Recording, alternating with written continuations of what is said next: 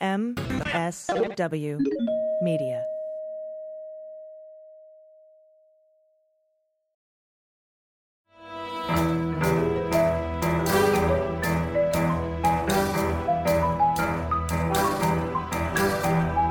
The rule of law is not just some lawyer's turn of phrase. It is the very foundation of our democracy. The essence of the rule of law is that like cases are treated alike. That there not be one rule for Democrats and another for Republicans, one rule for the powerful, another for the powerless, one rule for the rich, and another for the poor, or different rules depending upon one's race or ethnicity. To serve as Attorney General at this critical time is a calling I am honored and eager to answer. So yeah, now it's clean up on aisle 45 time. And for a long while yet, it is going to be clean up on aisle 45.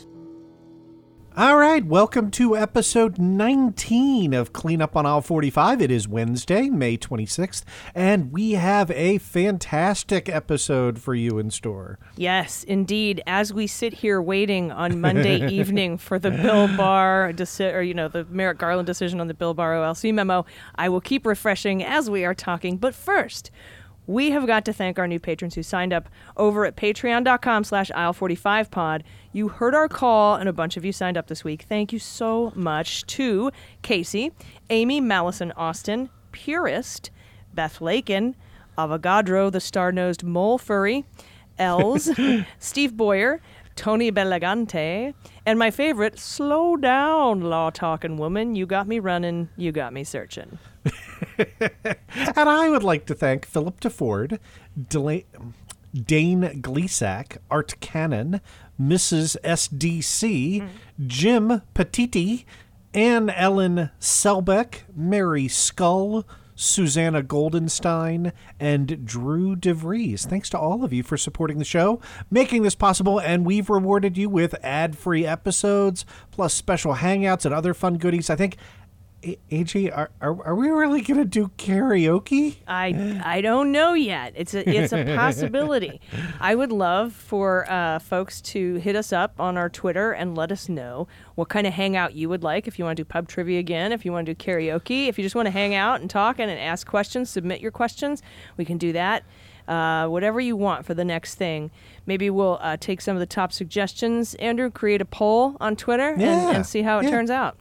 We'll give it. Why don't we? I'll create a poll over on patreon.com/aisle45pod. Perfect. Awesome. Okay. Well, look, before you can make karaoke a legally binding promise, let's hurry up and get to the ABOC, where we have learned that former EU Ambassador Gordon Sondland, and if you were skeptical of that guy from the outset, that this will probably confirm your ambiguous feelings about him. Anyway, he has sued former Secretary of State Mike Pompeo and the United States of America for $1.8 million in reimbursement for his legal fees incurred in connection with the first impeachment. That was the Ukraine impeachment, not to be confused with the inciting an insurrection impeachment, and not to be confused with all of the rest of the crimes that the Trump administration engaged in.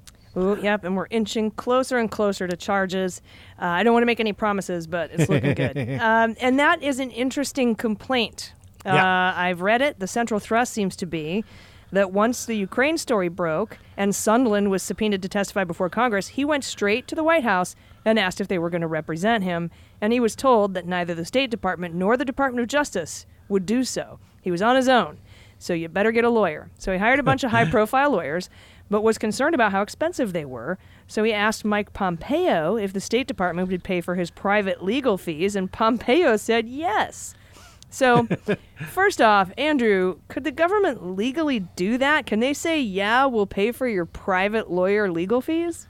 So it turns out, yes, they can, with an asterisk, right? That there has to not be crime involved, right? Like it's 22 USC section 2698, and it authorizes the Secretary of State, then Pompeo, to in turn authorize a principal officer of the Foreign Service, that would include Gordon Sondland, to, quote, procure legal services whenever such services are required for the protection of the interests of the government or to enable a member of the service to carry on their work efficiently. So parse that pretty carefully, right? Like it has to either be in the interests of the government, that is not just in the interests of Donald Trump, right?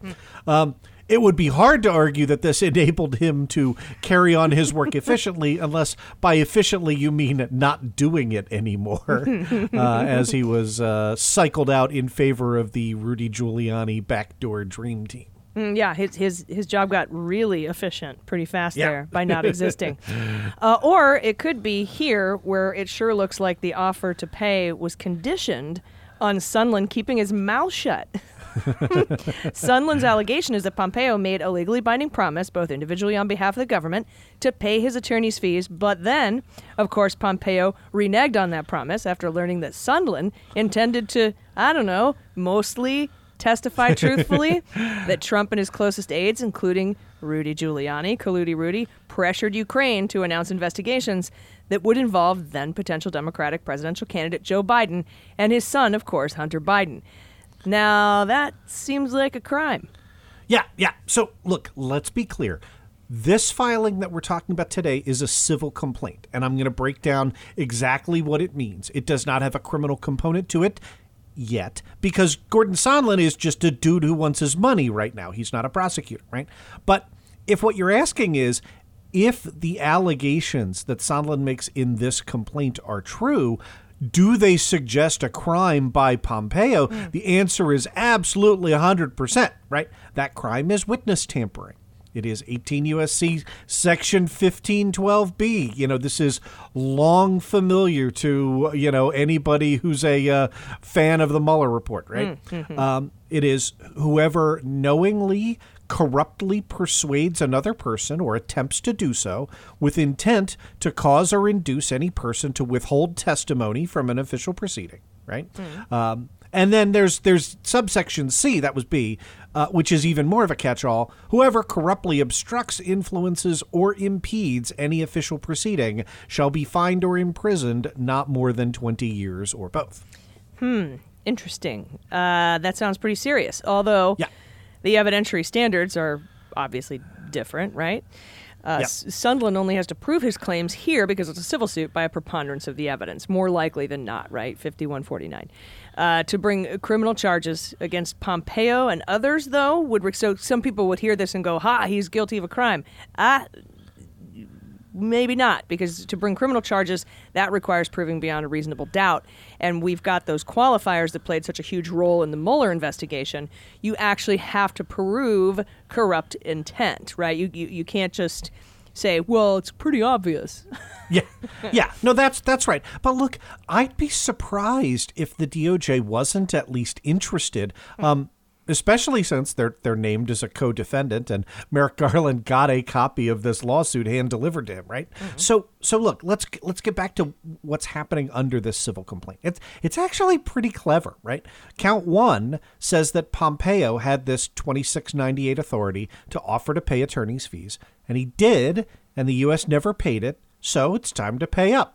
And he racked up $1.8 million in legal fees in connection with the impeachment, which tells me that my rates are too low. Indeed.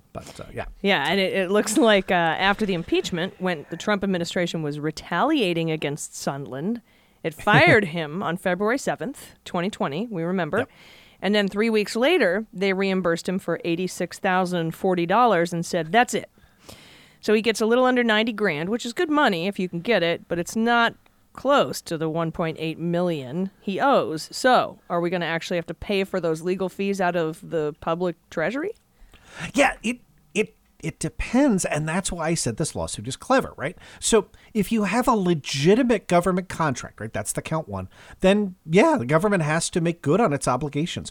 But the argument here is very likely to be that Pompeo didn't really make a bona fide 22 U.S.C. 2698 offer because there were no interests of the government to protect, right? He was just doing that Trump thing of dangling some payola in exchange for making sure you testify the right way. And we should be super clear here that Sondland, right, this is the way Trump ran his presidency like a mob boss, right? Like he never says, you know, hey, I want you to do the thing, right? Like it paragraph 44 says that Trump told him, quote, go ahead and tell the truth, which is that's a weird way to encourage somebody to testify truthfully.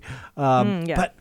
But look, here's the clever bit, right? The rest of the complaint, right? And it's supported by a bunch of factual allegations about how Pompeo did stuff like violate the Hatch Act, right?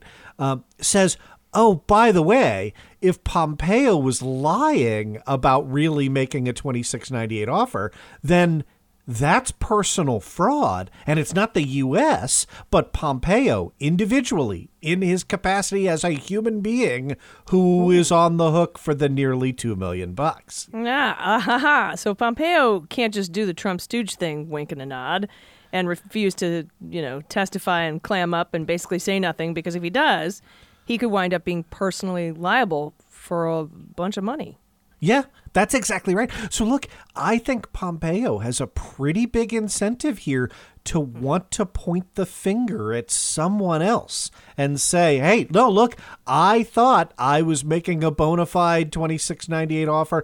I did not, you know, I was not responsible for pulling the whatever his claim is going to be.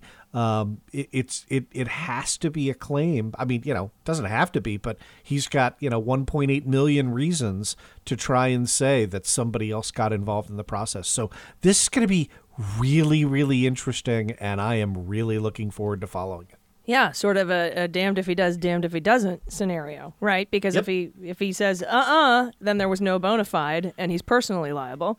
So he has to say that there was in order to avoid that. But if he does that, then the government owes the money, but there has to be some other sort of mitigating, you know, non-zero net force that maybe, I don't know, is named Trump. So we'll see. We'll see what happens, though. It's very interesting because I know Pompeo is really interested in preserving his cred because I think he wants to make a run for the White House in 2024, or he wants to continue in politics. That's sort of why he was trying to do his best to keep his nose clean. So, yeah, I'm interested to see what happens here, too.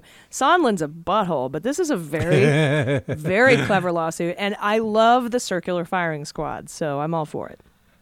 Yep, I think you've hit that exactly on the head. Sweet. Well, everybody, we have a lot more to get to in this show. I'm gonna check. Oh, let me check right now. I'm gonna check over here on the interwebs to see if still no filing in D.C. on the Bill Barr memo. I'm gonna keep checking throughout the show. We'll take a quick break.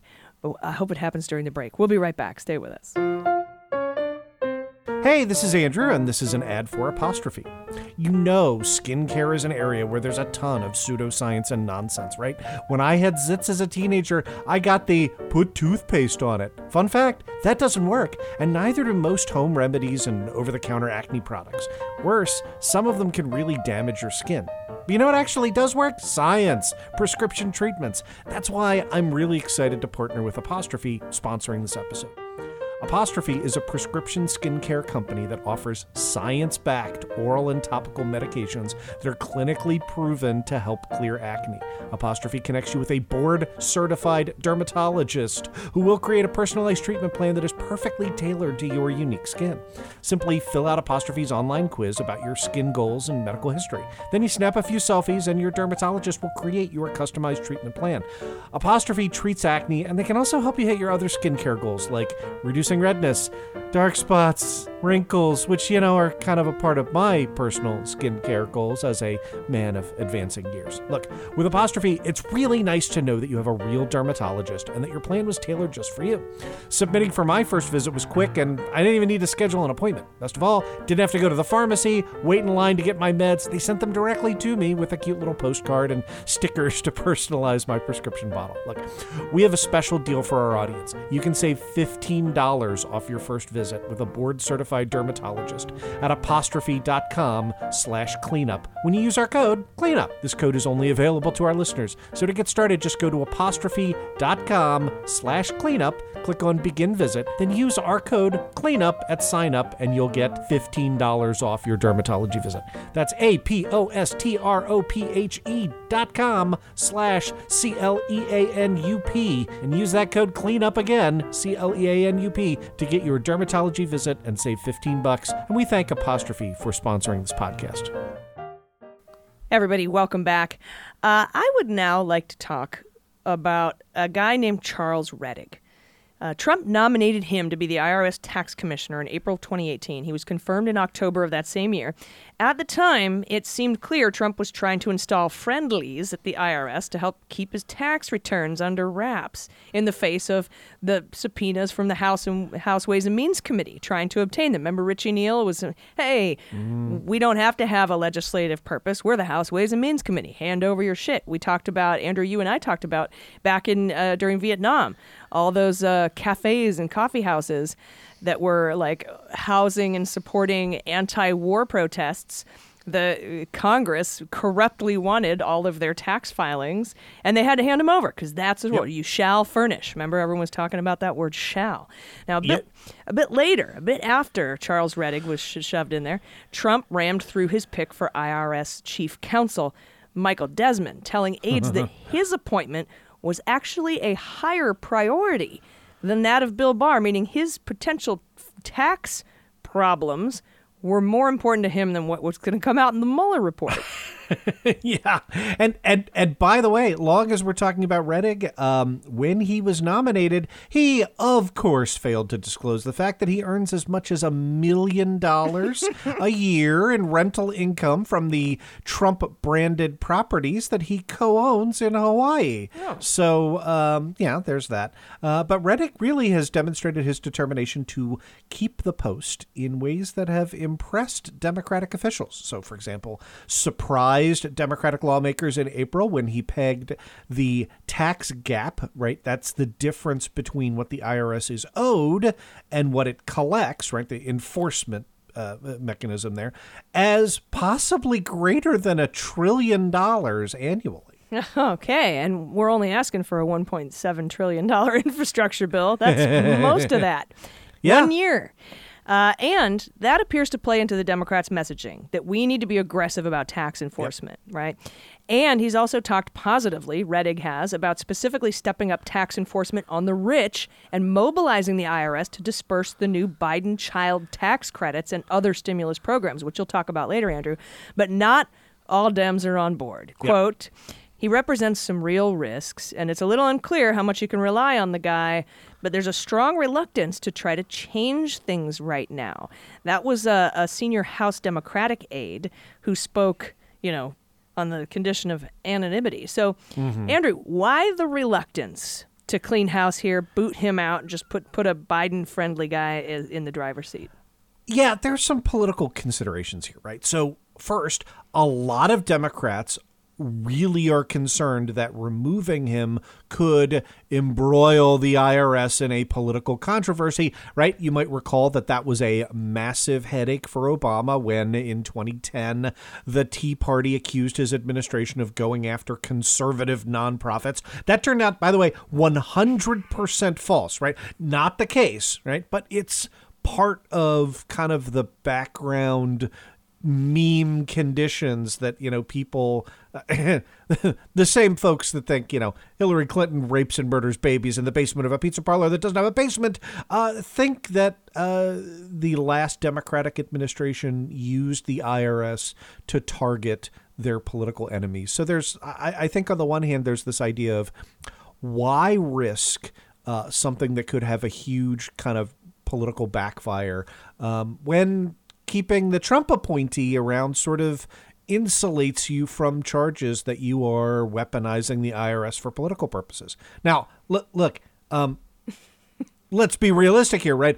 The Republican Party is going to make those accusations regardless, right? Oh, yeah. And if he screws up, the Republicans won't care if he's a Trump holdover. They'll go after Biden for anything they don't like happening at the IRS. So now Rettig appears to be saying all the right things, right, to appeal to Democrats. Do we have red meat? They're throwing kale at us. They're throwing kale. Right. Perhaps this is a bid to keep his job, which terms out, by the way, in 2022, end of 2022 in November. So here's some other things, though, Andrew. What are some of the other things he's said that are appealing to Democrats? Because there's quite a bit. Yep. And again, this is drilling down deeper, you know, what you might say, walking the walk on the tax gap enforcement issue, right? So last month, he said the IRS was, quote, outgunned. And again, think about what that means, right? That means ultra wealthy people can afford to hire high priced lawyers and accountants to try and evade their taxes, right? And that the IRS needs more funding in order to close that gap, saying, quote, the IRS absolutely needs more resources across all lanes of the agency. And if you're thinking maybe I'm the one reading this as like, you know, a tap to the side of the nose, like, no. Like Pennsylvania Democratic Representative Brendan Boyle said, quote, having a Trump appointee making classically Democratic arguments that there needs to be greater IRS enforcement of the wealthy to pay their taxes is very helpful to us. Yeah. And he's actually drawing criticism from Republicans, including good old Idaho Republican Crapo, Mike Crapo, the top Republican on the Finance Committee, who wrote a letter to Rettig, a Rettig letter, asking for an explanation of his tax gap estimate, you know, the $1 trillion that you were talking about. And former IRS Commissioner Mark Everson also questioned Rettig's numbers, saying, you either have good numbers or you don't. It serves to undermine the thorough, albeit slow, estimates by the IRS career professionals to speculate about something of this importance. Yeah. And you alluded earlier to Michael Desmond, right? That was the IRS chief counsel that Trump rammed through at the last minute, right, to help protect his tax returns. He said comparisons of audits of the rich done shortly after filing deadlines were, quote, very misleading, end of quote, and said that Rettig had long been focused on reversing the decline in IRS staff. Yeah, but on the other hand, liberal economist Dean Baker has said, quote, it's enormously important for Biden to have someone leading the IRS that he has confidence in. And if I were Biden, I would not have confidence in Rettig. Rettig is saying better things, but I'm sure he is political enough that if he wants to stay there, he has to at least provide lip service to Biden's agenda. If I were Biden, would I trust that? The answer would be no. So if he stays, there's a lot that Biden would have to rely on him for when considering the massive stimulus legislation he's proposed and has passed and is about to propose, right? Yep. Yeah, that's right. So in addition to the child tax benefit, which passed as part of COVID relief, the jobs plan, and you know, we're likely to get some version of this, right? The jobs plan includes billions in tax credits for clean energy, for research and development, and for housing. And then Biden's family's plan also calls for child care tax subsidies, paid family leave, health care credits. That all of those things would be Rettig's responsibility. And that's not even to mention the increased tax rates on the wealthy that are at the dispute, you know, the heart of the dispute between Biden's plan and the Republicans. But again, I think we're likely to get some version of that to pay for infrastructure. Yeah, they're still extremely far apart. I think the latest numbers were $800 billion on the Republican side and $1.7 trillion. So Biden came down 10 times more than the Republicans came up. But of course, Republicans want to pay for it by cutting, you know, programs. And Biden says, just tax the fucking rich, man. Could you just right. $1 trillion tax gap? And so that's sort of why it's interesting that Rettig, the Trump lackey, is saying that tax gap exists and that enforcement needs to happen and we need more resources to do it. Now, Bill Pascrell, one of Rettig's biggest critics, says that Rettig seems like a decent guy, but Biden should replace him with, quote, someone in the boat rowing the same direction. I tend to agree because the cover he provides will never shut Republicans up about their bullshit objections to paying their fair share of taxes. They just won't shut up about it, and they're going to be dicks about it no matter what, you know? I think that's right. I mean, I you know, we sort of straw-botted both ways, but Dean Baker's comments of, you know, there's a lot of heavy lifting and hard work to do. And, you know, do you trust this guy or not? And I don't see how you can, you know, look out with a straight face and say, I definitely trust that this guy is, what was Pascal, right? Rowing the same direction as the rest of us. Yeah. Yeah. I mean, I guess on the bright side is for a Trump holdover, he's at least saying the right things. Yeah. So I guess there's that. And we should be flagging that when we can. So we will be right back with more Cleanup on Aisle 45 right after this. Yes, we will. Stay with us. Hey, this is Andrew, and this is an ad for Magic Spoon. I am calling out all the cereal lovers. This is a big announcement. Look, if you're like me and, you know, you love a good bowl of cereal, but you're not keen on all the sugar and carbs, this product is for you. Today's episode of the podcast is brought to you by Magic Spoon. They're the super delicious but healthy cereal that brings joy to your mornings, afternoons, or, you know, whenever you're eating a bowl of cereal. If you've been a listener of any of my shows, you know that as a kid growing up, I loved cereal. Sweet, satisfying, but look, like, this sweetness comes from an insane amount of sugar, right? And stuff that I'm trying to avoid when I'm an adult. You also know that I've tried Magic Spoon.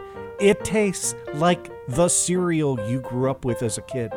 It's much more nutritious, right? Magic Spoon has 0 grams of sugar. They have 13 to 14 grams of protein and only 4 net grams of carbs in each serving. Better than that, only 140 calories per serving. It's keto-friendly. That's important to me. It's grain-free. It's low-carb. Oh, and if you're celiac, it's gluten-free. If you have an allergy or intolerance, it's soy-free, right? Best of all, you can build your own box. Available flavors to build your very own custom bundle include cocoa, fruity, you know that one is, frosted, peanut butter, blueberry, that's new, and cinnamon. Like, I love the new flavors, and you know, you can combine them in the bowl. If you mix the cocoa with the peanut butter, it tastes like a peanut butter cup. So anyway, head on over to magicspoon.com/cleanup, grab a custom bundle of cereal, give it a try today, and be sure to use our promo code CLEANUP at checkout to save $5 off your order. Magic Spoon is so confident in their product, it's backed with a 100% happiness guarantee. So look, you don't like it for any reason, they will refund your money, no questions asked. So to get your next delicious bowl of guilt-free cereal at magicspoon.com/cleanup and use the code CLEANUP, CLEANUP, to save $5. Thank you, Magic Spoon, for sponsoring this episode. Hey, everybody, welcome back. I have some very important, very hilarious cleanup news for y'all. That's what this block is, the C block. Hilarious block. Merrick Garland's Justice Department has withdrawn a subpoena issued by Barr's Justice Department that sought information about the parody account on Twitter called Devin Nunes' mom. Yeah, I love this. So, newly unsealed court documents filed by Twitter trying to quash the subpoena were revealed last Monday, with Twitter positing that Trump's Department of Justice was trying to help Nunes in his years-long idiotic temper tantrum trying to unmask parody accounts on Twitter making fun of him. Yeah, it appears that Chief Justice Beryl Howell had ordered... I know, me too. She ordered the Department of Justice to respond to Twitter's motion to quash, right, by Wednesday. And rather than continue the idiocy, Garland's Department of Justice just withdrew the subpoena. And while this is hilarious and ridiculous, what Barr was trying to do isn't funny. Yeah, no, that here's the serious component. Hayden M. Schottenlander, right, that's the attorney representing Twitter, wrote in a declaration made public on Monday that an assistant U.S. attorney in Washington told him in January that the subpoena was issued as part of a criminal investigation into, and again, this is from his declaration, quote, threatening communications in interstate commerce, end of quote, and specifically highlighted an area of the law that relate to threats to kidnap or injure. Yeah, and the subpoena showed a Capitol Police agent was seeking the information because apparently, and I didn't know this, the Capitol Police have jurisdiction over threats against members of Congress. The Nunes Alt account originated as a parody of Nunes' mother under the name Devin Nunes' mom, but that was suspended by Twitter in 2019. Oh, yeah. I think Devin Nunes' mom followed both of us.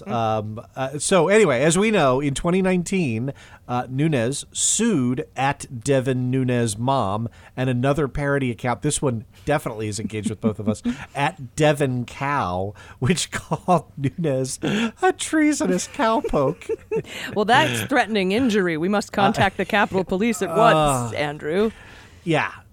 So Nunes alleged that the accounts had defamed him, ruined his reputation. That's going to be a tough one to prove, and caused him to win his 2018 election by a narrower margin than expected. Not sure that that qualifies as damages.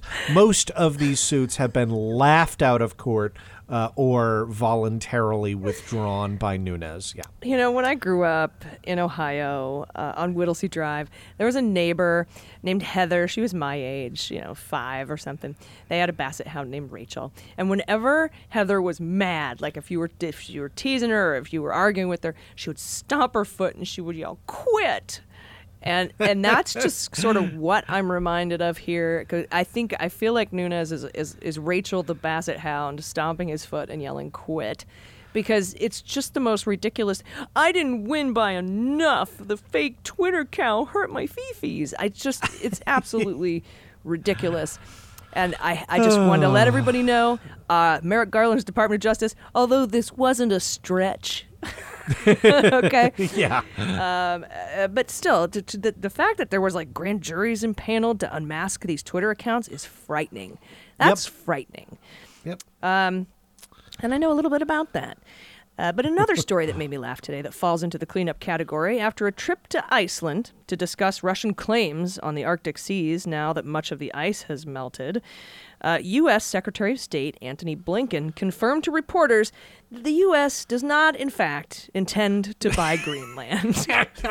I had almost forgotten that, gosh. So anyway, if you remember, a former guy had proposed buying the island, right? In addition, as long as we're just... let's pile it on. Doing a roundup of things that make us laugh. We have an update in the Matt Gaetz investigation. A new name has surfaced in a grand jury subpoena. Joe Ellicott, right? That is a close friend and former employee of Joel Greenberg, who is now cooperating. The grand jury is investigating alleged crimes, quote, involving commercial sex acts with adult and minor women, as well as obstruction of justice, and seeks any communications, documents, recordings, and payments the individual had with Ellicott, Gates, and Greenberg from January 2016 until now. Two sources familiar with the investigation say Ellicott is also being scrutinized for alleged sex trafficking of a minor. Yeah, and we also learned this week that Gates' ex-girlfriend is cooperating too. But this new guy, Ellicott, was one of Greenberg's good buddies, groomsmen at his wedding to his wife, Abby Greenberg. I didn't even know he was married. That's even more fucked up. Ellicott was accused of sexually harassing a woman who worked in the Seminole County Tax Collector's Office. The woman sent the office a letter on August 28th of 2019 threatening to sue over the alleged harassment that listed a host of inappropriate comments made to her, including, quote, how much he wants sex from young women, and, quote, how he uses women sexually when they are in desperate situations, such as a young student or single mom. Oh, gross. It kind of makes you wonder about all those Venmo transactions for tuition. Mm-hmm. Anyway, we will keep you posted on this investigation as it unfolds, and we'll be right back with more cleanup after this message. Hey, this is Andrew, and this is an ad for SteadyMD. Remember when telehealth was a nice idea, something that seemed convenient but not necessary? That's a thing of the past now, and many of us can't really imagine going into a doctor's office right now. Thankfully, there's a practical and affordable way to take control of your health. Get personalized care from the comfort of your home. That's SteadyMD Primary Care. It becomes your personal doctor online. It's telehealth done right. You start by taking a quiz to get matched with a licensed primary care physician who understands your lifestyle and your health needs. Next, you have a 1-hour introductory appointment with your doctor to start a real relationship. After that, your doctor is available anytime by text, phone, or video chat. Unlike other services, this isn't a random doctor on call. Each steady MD doctor has a limited number of patients, so they have time to listen and give you the personal attention that you deserve. I actually found the quiz to be really, really informative, and I felt like the match that came up was catered just to me. I felt immediately comfortable and confident in my primary care physician. And look, one of the things that Steady MD does is really cater to and pair with some of the most popular lifestyle and health matches out there right now, like keto, paleo, gluten-free, Whole30, vegetarian, many more. So if you're thinking about making that kind of change to your life, why not talk to a physician and find out the best way to go about it? SteadyMD Primary Care can help you get and stay healthy, manage your chronic conditions and concerns, reduce stress, lose weight, sleep better, feel better, and much, much more, all from the comfort of your home. So skip the waiting room, skip the germs, right? Prescriptions are sent directly to your home or to your local pharmacy, your choice. All of your medical records are in one place, and you get unlimited access to your doctor for only $99 a month. There's no additional visit fees. There are no copays. SteadyMD will even help you understand and get the most out of your health insurance, but insurance is not required. So SteadyMD Primary Care, now accepting members of all ages in all 50 states. Go to steadymd.com/cleanup and take the free quiz and see what doctor's perfect for you. That's steadymd.com/CLEANUP. No risk. No long-term commitment. SteadyMD.com/cleanup. And again, we thank them for sponsoring this podcast. I'm just checking my feed here. Nope, no Bill Barr memo.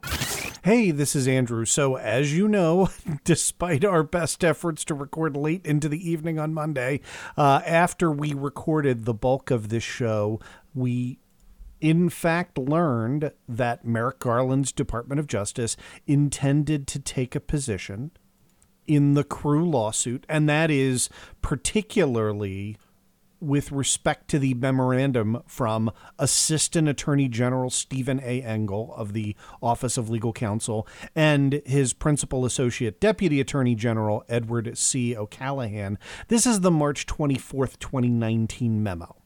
And you will recall that Judge Jackson ruled that this memorandum was not protected as part of the deliberative process privilege because it was pretextual, that Bill Barr had already intended to release his misleading summary of the Mueller report and not charge Donald Trump. And so therefore, right, as we've long talked about on this show and on opening argument, if you were not actually seeking legal advice, it's not part of the deliberative process privilege, right? If you've made up your mind and this is all just, you know, kind of a bunch of pretextual nonsense that is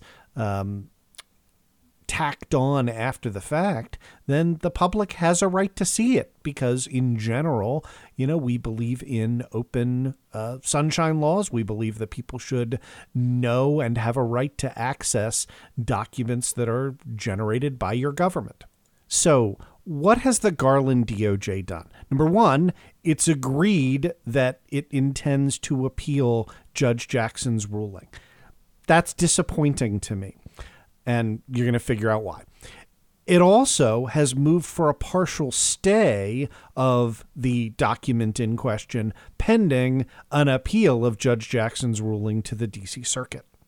Now, I say partial because one of the things that isn't really going reported in the press is that the first two pages of this, what is effectively an 8-page memorandum, have been declassified, right? So that is page 1 and then section 1 of this memo. And it describes the findings that are then blacked out in section 2 and to which the government objects to produce, to which Merrick Garland, right? Apologies for that. You're going to need a little edit point on it at right about 239, it looks like. Anyway.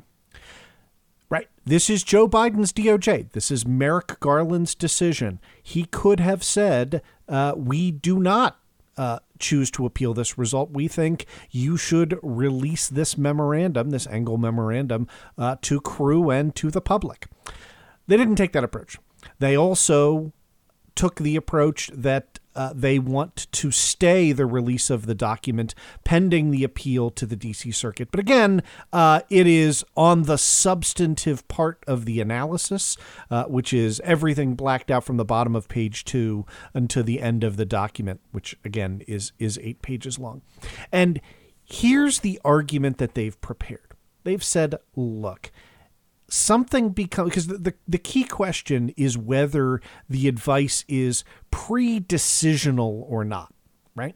And Judge Jackson's opinion says it's not pre-decisional. You already made up your mind.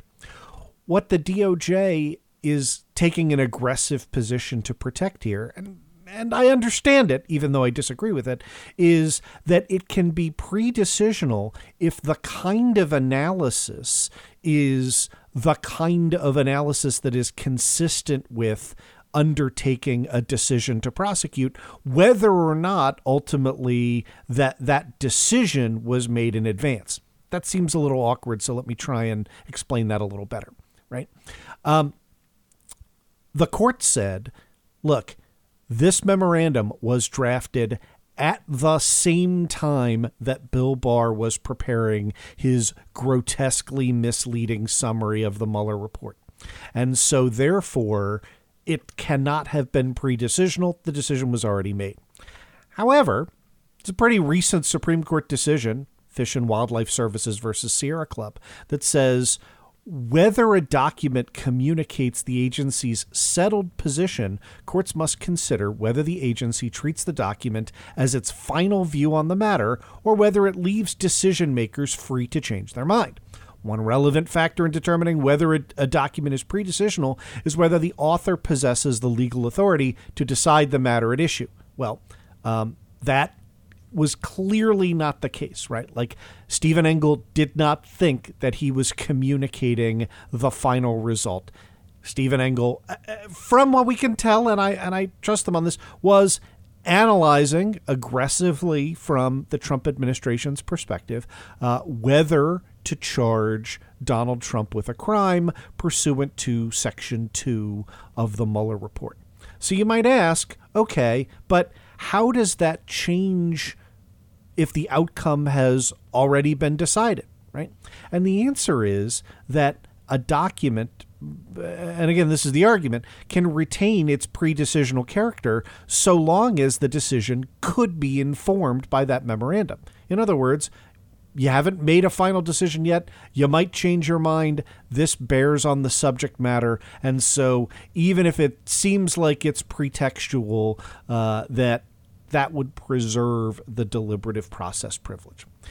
Okay, that's the best case argument I can come up with, right, is that the DOJ wants to preserve an aggressive view of what constitutes pre-decisional authority because it doesn't want this to come back and, you know, bite them in the behind when the Biden administration is deliberating about a controversial policy, and they actually need to protect that privilege. And look, I've given examples of this before, right? Like, you would not want, let's say that the administration is debating whether to conduct military strikes, right?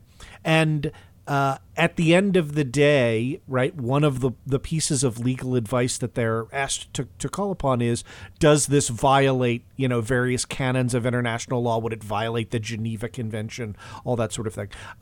You would not want all of the deliberations on whether to bomb people to be made public as an administration, right? You would want, especially if you decide the other way, right? And you would want your advisors to feel free to say, no, here are the strong arguments for undertaking this action, even if ultimately they lose. And so I agree with the idea in general that, you know, you want to be aggressive in protecting the deliberative process privilege when you're the president, when you're the Department of Justice.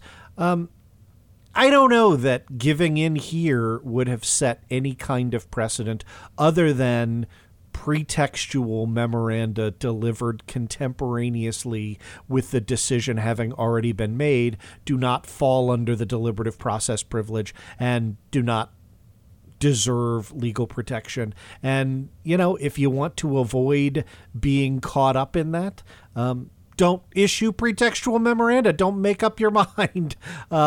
Keep an open mind and actually solicit input from folks if that's what you think you want. So at the end of the day, I understand this.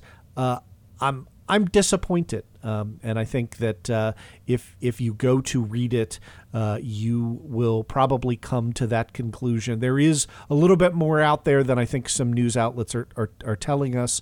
But at the end of the day, like, this is really, really significant, and it is a crucial issue regarding trust in the process going on at in the other guy's Department of Justice, and I certainly wish they'd come out differently. Welcome back. And for our D block, right, so we've got two much beloved segments, right? We have the one we introduced last week in the Republican Civil War. If you want ongoing developments in that, I think, maybe there's some shots fired to be read with Maryland Governor Larry Hogan announcing lottery payoffs for people who get vaccinated, right? Yeah. And Mitt Romney has changed positions. He now supports the Insurrection Commission. So there's that. There's that little bit of. And of course, the entire Sondland block is is this. And it's this suit against Pompeo. And it's fantastic.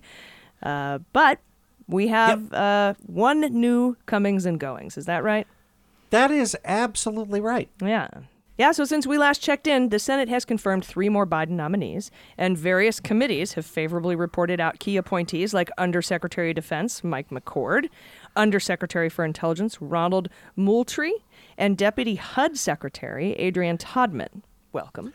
Yeah, welcome aboard. And look, the pipeline continues to fill up, right? Like, we've talked about this, but for each and every one of these PAS nominees, you have to schedule a Senate hearing, right? And that committee hearing has to take place. So we have new hearings being held for a number of high-profile appointees.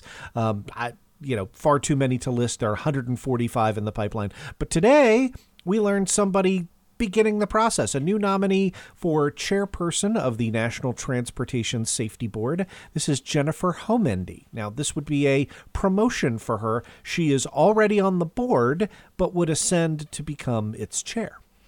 Yeah, Homendy represents Biden's continuing commitment to the traditional Democratic constituency in organized labor. Mm-hmm. She's been a Senate staffer, but before being appointed to the board, she previously held positions with the International Brotherhood of Teamsters, Transportation Trades Department, the AFL-CIO, and American Iron and Steel Institute. Big ones. Yeah. And she will be replacing Robert Sumwalt, who was appointed to the NTSB by George W. Bush in 2006, served as vice chair, went back to the board, was re-nominated by Obama, right? So, I can't... for a Republican, he does not seem to be a Trump hack, but was elevated to the chairmanship by Donald Trump. I'm not sad to see him get the boot. Yeah, no, neither am I. But I'll tell you what, I think I don't know if we reported on this last week, but I think 2 of the 3 Biden nominees for the Postal Board of Governors have been confirmed. I don't know about the third. I haven't heard about the third yet. And of course, did we mention Neera Tanden last week? I thought we did, but feel free, go ahead. Yeah, I mean, we might have worth another mention. She, they had to withdraw her nomination because of her mean tweets. Yeah, God, it was such a fair comparison to a president who spent 4 years describing shithole countries. But of course, totally fair. Neera Tanden once, anyway, all right. But she's been hired to White House as a special advisor, so stuck on that mean tweet, Devin Nunes. Go be sad about your fake cows. Although I will say, I love Devin Nunes' cow. They actually sent me a plush 2-foot-tall cow to my post office box as a gift. Wow. I'm very, very touched by it. I still have it. It's one of my favorite things here in my studio. Well, they've never sent me a gift, so I take back all the nice things I said about that account. You can share my cow. Oh, thank you so much. You're welcome. I'm a cow. I'm a bovine sharer. I'm a heifer sharer, if you will. Excellent. Excellent. Now, well, that's our show. I'm going to check one more time here for the Barr memo.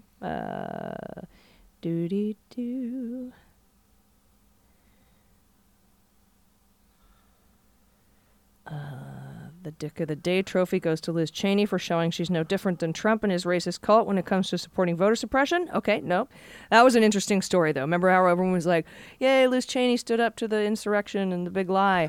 But then she sat down and said that it has that big lie has nothing to do with the hundreds of voter suppression bills that are being passed.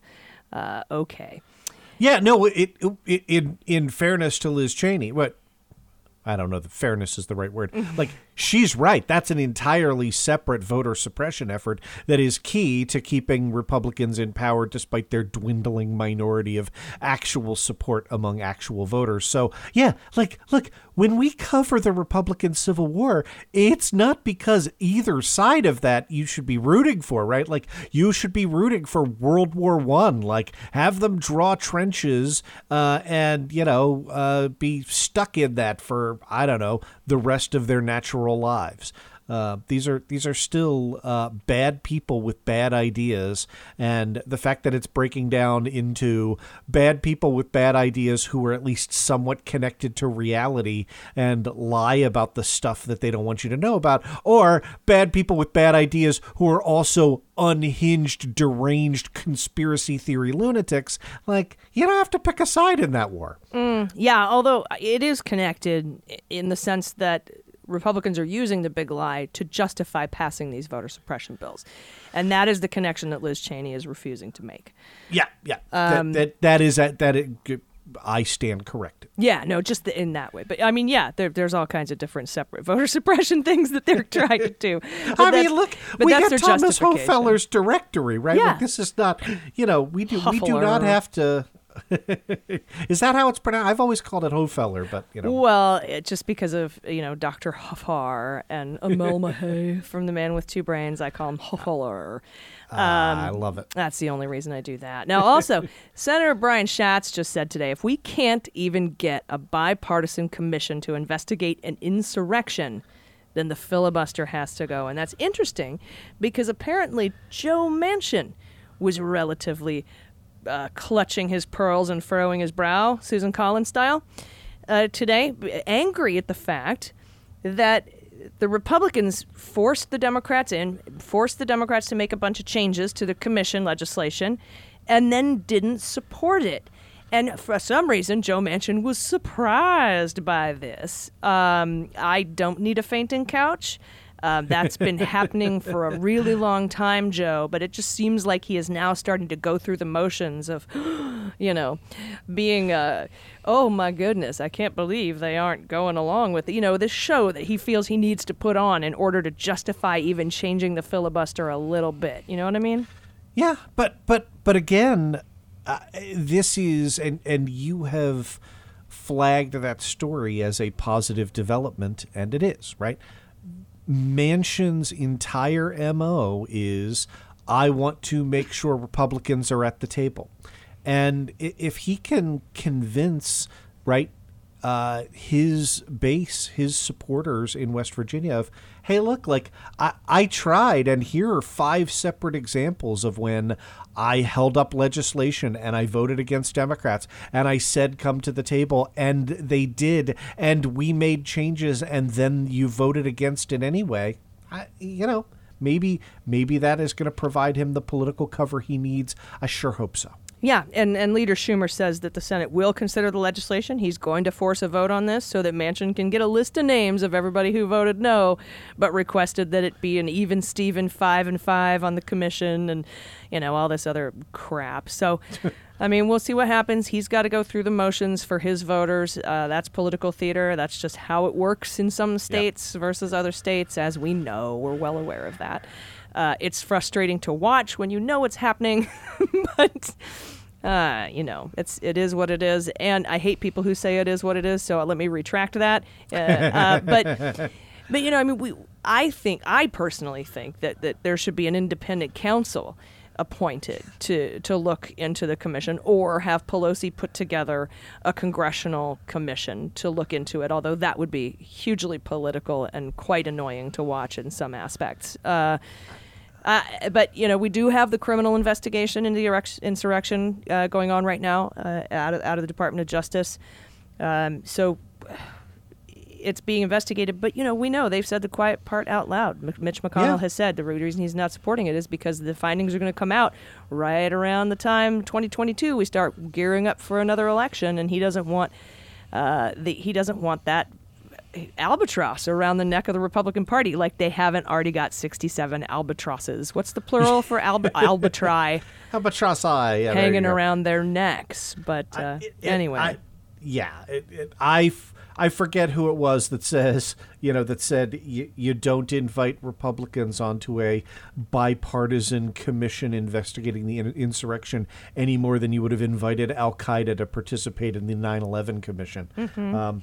And you know, it's easy to kind of use that as a laugh line or see how, but it's true. Like, we have evidence from the impeachment, right, that the call came from inside the House, right? That, like... Yeah, well, it's like Barr investigated themselves and found that they did nothing wrong. You know, that's shocker. There you go. And, you know, all the Republicans are like, well, Barr said so. Well, he's part of the conspiracy. You know what? Just never you mind. But anyway, this has been great. I'm so sorry that this Bill Barr memo didn't drop in time. If it does, we'll try to squeeze in an update. Absolutely. But if not, you know that opening arguments and the beans are going to cover it. You'll hear about it from us. It'll happen. We won't leave you in the lurch. We absolutely will not, and we'll talk all about it on next week's Cleanup on Aisle 45. Thank you so much for listening. Yep. See you then. Cleanup on Aisle 45 is written and produced by Allison Gill and Andrew Torres, and is engineered and edited by Mackenzie Mazzell and Starburns Audio. Fact-checking and research by Allison Gill and Andrew Torres, with quality assurance and media by Mueller, She Wrote, LLC.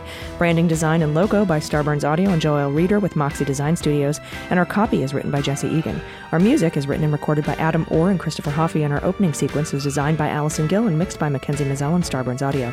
Follow us on Twitter at Aisle45pod and listen wherever you get your podcasts.